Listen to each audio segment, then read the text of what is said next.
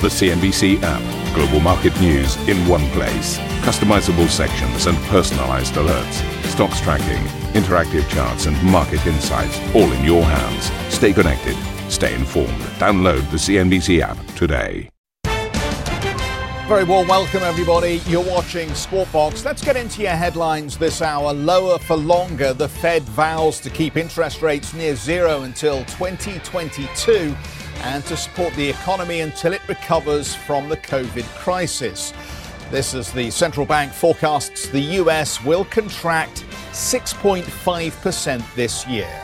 We're not thinking about raising rates. We're not even thinking about thinking about raising rates. So what we're thinking about is is providing uh, support for this economy. We do think this is going to take some time. Asian equity markets and US futures trading firmly in the red after the Dow and S&P end a choppy session lower, diverging from the Nasdaq which closes above 10,000 for the first time. A delivery deal, European food group Just Eat Takeaways snaps up US rival Grubhub in a $7.3 billion all stock deal, beating Uber to the top seat of the table. Shares in internet giant NetEase rally in their debut day of trading in Hong Kong as Chinese companies face increased scrutiny over their Wall Street listings. Amazon says it'll freeze police use of its facial recognition technology for a year amid criticism it was used to track protesters in the wake of the death of George Floyd.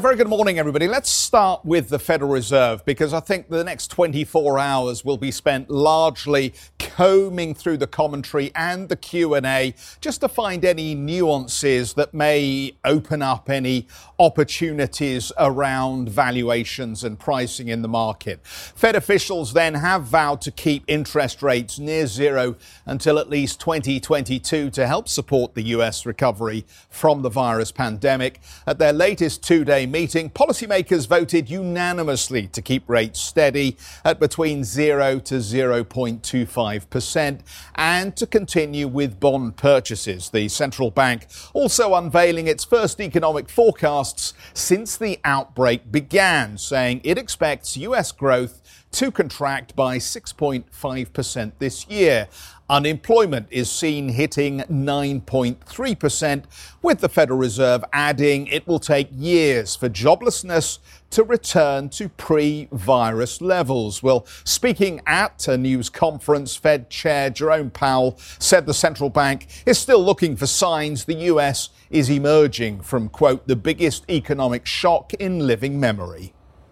In March, we quickly lowered our policy interest rate to near zero where we expect to keep it until we are confident that the economy has weathered recent events and is on track to achieve our maximum employment and price stability goals. And the Fed chair also responded to recent optimism about the better than expected employment data in May. Many forecasters had been expecting uh, a bottom for the economy in the, around the middle of the year with, with a huge range of uncertainty. I think the labor market the, the, evidence of one jobs report is that the labor market may have hit bottom in May. We don't know that. We're going to see. So, the underlying message we are in this for the very long term. It is going to take some time, says Jay Powell, for the economy to recover its previous vitality. And that was a sobering message for equity markets. It didn't keep the NASDAQ back, though, did it? We did close through that 10,000 level that we've been discussing over recent days here. And it just plowed on through as those technology companies continue to attract money and investors focused on these growth sectors continue to ignore warnings about outlying earnings going forward, about unemployment, about weakness in growth, and all the other macro data. So the US markets gave us a bit of a split decision Uh, the bond market, though, I think was pretty unanimous in the way it dealt with the news from Jay Powell. And let me just have a wander over here so that the director can frame his shot so that you can get a good look at the way the Treasury curve behaved here. And let me just take a look at the number for you because it was, I think, uh, a nine basis point move on the 10 year, which is the biggest move the biggest drop in yields that we've seen in about two months here. So, a unanimous vote from the Treasury market as to where they think interest rates are going, at least, and what they view the impact of the weakness in the US economy to be on the yield curve. And of course, the, uh, the, there was no significant policy change from Jay Powell's announcement, but this continued focus on yield curve control just has people in the bond market nervous about the way the Fed will behave when it comes to suppressing interest rates to keep borrowing costs low. So, what does that mean for the dollar? Well, as you would anticipate, the uh, the dollar saw a little bit of weakness on the back of the move on yields here, but we are seeing something of a fight back this morning as uh, cable pushes back below that 127 level. Um, let's have a look at the Asian markets because I think the the sober tone of the Fed's commentary and the pros- prospect of weakness in the world's largest economy is obviously not a great story for those countries and companies that want to sell into the US economy. And we did get quite a bit of pullback in some of these major Asian indices. And I will just flag up one other piece of information. I don't know whether you would have seen it, but the Chinese lending data overnight was weak. The new bank lending number in China fell more than expected. The money supply number looked fine. I think the broad aggregate M2 indicated that the authorities are doing what they can to try and improve credit supply not necessarily being borrowed, though. The uh, new bank lending numbers were actually below expectations here. The Shanghai Composite, though, such is the nature of the markets at the moment, you get a bit of bad news and everybody wants to buy stocks on the back of it in expectation that the authorities will step in and do something. Because they always do, don't they? That's the view at the moment that it doesn't matter how bad the news is, somebody in official uh, land is going to step in and say, well, we need more stimulus or we need to help investors out of uh, their current. Um, uh, problems. So, this is what happened in the Asian session. Let me show you what the opening calls indicate for the European start of trade. Well, they look a little bit like uh, where they were yesterday at this point, and ultimately, they did improve a little bit to the open, but it was a bit of an indifferent trading session uh, through the whole of the European trading day. And the US futures, the notable thing about the US futures is that they have opened in negative territory, uh, and that implies that we will get a weaker start to the US trading session. But of course, at this point, it is worth uh, just reminding you that we are still a long way from the start of the trading session right now. And I will just flag up for you one other thing. We did mention copper firmer yesterday. Copper again having a reasonable day. You've got to ask yourself, is that about the prospect of reopening of the economy or is it about the lack of uh, fresh inventory in copper because uh, the miners are clearly adjusting what they think production should look like in terms of the growth opportunity. Anyway, let's circle back and let's focus on Jay Powell's message and the important jobs data that we're likely to get later. US initial jobless claims are expected to slow this week as America's economy continues to emerge from lockdown. Weekly claims are expected to come in at one and a half million million this week. That's lower than the near 1.9 million posted last week. Today's data follows May's record breaking payrolls report, which showed employment actually increased by 2.5 million. But the jobless rate remains in double digits. And of course, the key number for the economists will be continuing claims. And um, the fear is that that may uh, continue just to edge a little bit higher. Well, during testimony on Capitol Hill, U.S. Treasury Secretary Steven Mnuchin said the Trump administration is, quote, seriously looking at more stimulus to help businesses reopen. If I were king for a day, I'd say we should spend the next 30 days looking at a lot of different things that will be in that bill. We're going to need money for business to encourage businesses to rehire. I think we're going to need to fix unemployment. We're going to seriously look at whether we want to do more direct money to stimulate the economy. Meanwhile, White House economic advisor Larry Kudlow told CNBC he believes the worst is past. We are turning a corner. We are transitioning. And I think having rebuilt this economy once, I believe under the president's leadership, we can rebuild it a second time. The hurricane and the snowstorm, and hopefully, prayerfully, the virus is passing, and we get back to the incentives that gave us such a terrific economy. Larry Kudlow. Well, Christopher Jeffries, head of inflation and rate strategy at LGIM, and joins us now. Christopher, good morning to you. Um, what did you make in the round of what we heard from the Federal Reserve in terms of what it now means for 10 year yields and the Treasury curve? Yeah, morning. Um, well, the Fed didn't deliver the yield curve control that some in the market were looking for, but they gave us the next best thing. Um, pretty firm uh, intentions to be keeping the Fed funds rate on the floor for the next two and a half years, a rate of QE purchases that pre-coronavirus crisis we would have thought was extraordinary. Um, so it's clearly um, uh, the liquidity spigots are still turned fully on from the Fed um, and looking at supporting market pricing with the with the follow through to economic activity, hopefully to come. We've um, We've just seen the largest ever 50-day rally in the S&P 500 and the Russell 2000, and we know what's going on with the Nasdaq here. Uh, and yet, when Jay Powell was asked about the Fed's responsibility in relation to inflating asset prices, he, he basically dodged the question and said, "We're focused on employment, not asset prices." Uh, what do you think that means then, in terms of uh, the Fed's um, actions going forward to manage? Both uh, credit expansion and uh, speculation in, in financial assets. Um, how's this going to end, Chris? Yeah, the change in tone here is pretty extraordinary. So if we think back um, to the last cycle, we had members of the FOMC talking about feral hogs in the high yield market um, being uh, something that was of concern because of tightening spreads. There's absolutely no hint of that from the Powell led uh, Fed. Um, and I think it's a sort of broader global point that central banks and reserve managers have now bought up assets worth around 30% of global GDP.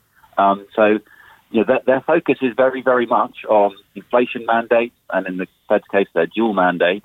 Um, it's not on kind of concerns around um, around financial conditions that may be too loose. I mean, that that is a problem to be addressed another day. I don't think there is a clear strategy for how to get out of these policies yet. Um, but um, but as I say, that, that, that's a problem for another day as far as they're concerned. When you're looking at the kind of unemployment rate um, that we're seeing printed. Christopher, I know you're an inflation and rates expert, but you must be casting an eye to that market Jeff mentioned uh, and the equity markets. And everybody, literally, we have on this channel is incredibly concerned about asset price values as well. But given what we've just said about the amount of money that the Fed is still pumping into one asset class at least, uh, is it right that our, our, that the market is trading at these kind of levels and perhaps could even go higher? Or actually, would you uh, uh advise extreme caution? Uh, so I join those kind of chorus of voices saying, you've got to be careful here, um, when we've seen such a torrid uh, bounce in equity markets in such a short period of time. It's hard not to think that there's some vulnerabilities emerging, um, especially when we think that the kind of the ultimate shock that caused all this was uh, the coronavirus and the associated lockdowns in um, economic activity in the large parts of the world. Um, that virus sadly has not gone away, um, and the thing that I guess investors need to be very, very careful about is any signs of the re-emergence of uh, of the virus and the re-emergence of the economic kind of restrictions that have been associated with it. But there are, you know, some signs that suggest we can't we can't rule that out. Definitely, there are, you know, there are there are worrying numbers coming out in some U.S. states. There are worrying numbers coming out in the Middle East, um, and I think you know, investors just kind of ignore that at their peril.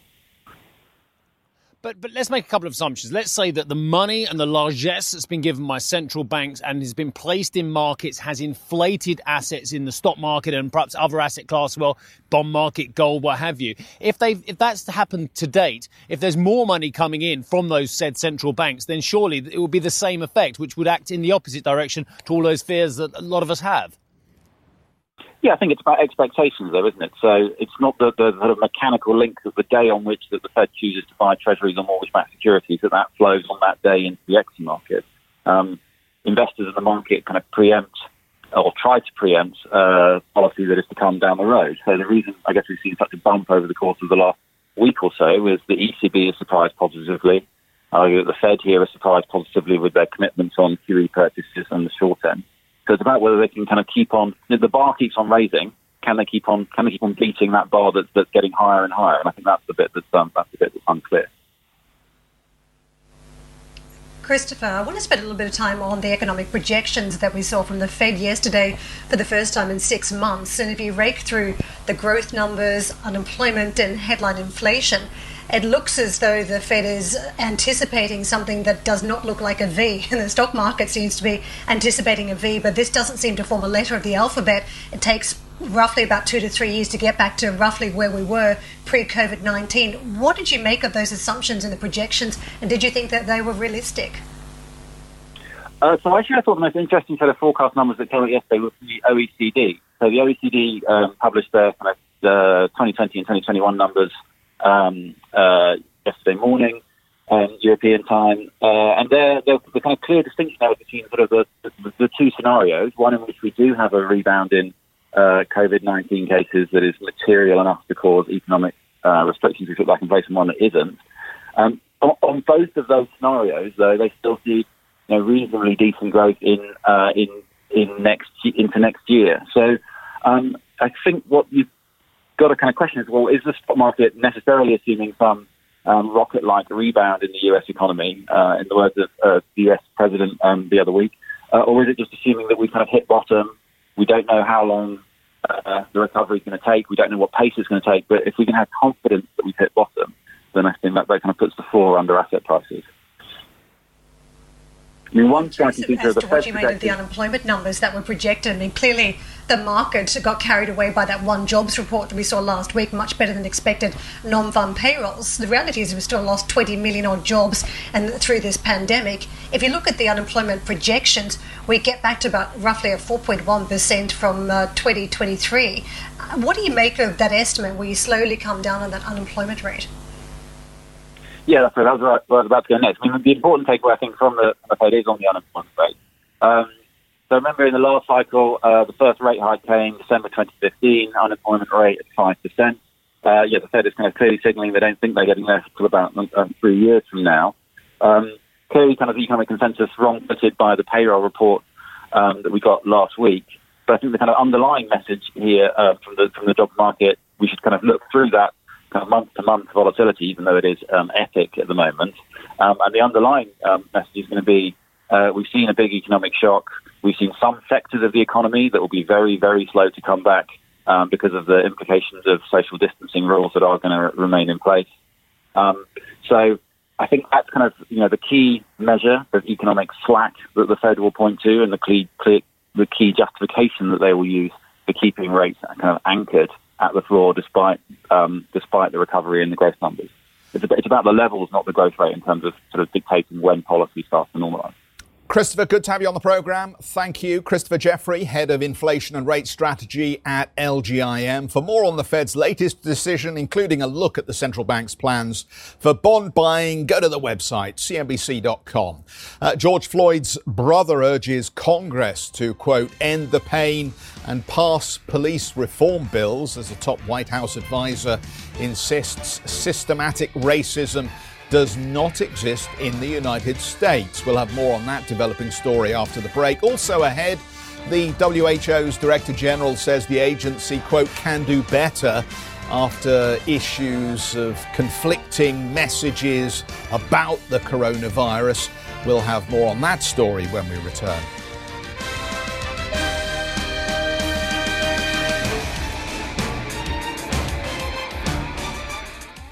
If you enjoy Squawk Box Europe, check out the Brave Ones podcast. The series explores the rise of some of the world's most successful entrepreneurs. Through exclusive interviews with family, friends, and colleagues, the Brave Ones podcast features stories of determination, resilience, and ingenuity. Available on Apple Podcast, Spotify, and Google Play. The Brave Ones podcast presented by Credit Suisse. I'm here to ask you to make it stop. Stop the pain. Stop us from being tired. George called for help and he was ignored. Please listen to the call I'm making to you now, to the calls of our family and the calls ringing out the streets across the world. Powerful words from the brother of George Floyd, who testified before Congress about the need for police reform in America. NBC's Alice Barr reports on how U.S. lawmakers are now searching for common ground to make a meaningful change. In the U.S. Capitol today, as lawmakers search for a national strategy on police reform, the public outcry over the death of George Floyd at the hands of Minneapolis police became deeply personal. I can't tell you the kind of pain you feel when you watch something like that. When you watch your big brother, who you looked up to your whole entire life, die, die begging for his mom. Philonise Floyd speaking a day after laying his older brother to rest and after two weeks of passionate nationwide protests. If his death ends up changing the world for the better, and I think it will, then he died as he lived. It is on you to make sure his death is not in vain. Leaders in both parties acknowledging the need for change, though Republicans firmly denounced growing calls to defund or disband police departments. The vast, vast majority of law enforcement officers are responsible, hardworking, heroic first responders. Some Democrats trying to turn the conversation from defunding to rethinking public safety to address root problems. Police officers complain all the time. They're not social workers. That's right. Democrats already unveiled a proposal including bans on chokeholds and no knock warrants and a national database to track police misconduct. President Trump expected to release his own police reform plans tomorrow. Today, meeting with a handful of black supporters in what was billed as a roundtable on race relations. Instead of addressing the concerns of protesters, the president touted what he calls his achievements for the black community. Sources tell NBC News President Trump wants targeted solutions with broad support, including from the law enforcement community. In Washington, Alice Barr, NBC News. White House economic advisor Larry Kudlow says he doesn't believe systemic racism exists in the U.S., but added the Trump administration will support some action on police reform.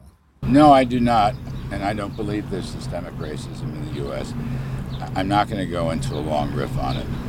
Uh, black employment increased 300,000. Did you know that? You did? Yeah. Right. So that's a big win. And the black employment to population ratio went up over a percentage point. That's a big win. Amazon has announced it's banning the use of its facial recognition software by police for a year. The tech giant released a statement saying, quote, we hope this one year moratorium might give Congress enough time to implement appropriate rules and we stand ready to help if requested. The company added governments must put in place stronger regulations to govern the ethical use of facial recognition technology. And for more on that story, you can go to cnbc.com. We've got a strong write up on the website. Thank you for listening to Squawk Box Europe Express. For more market moving news, you can head to cnbc.com. Or join us again on the show with Jeff Cutmore, Steve Sedgwick, and Karen Tso, weekdays on CNBC.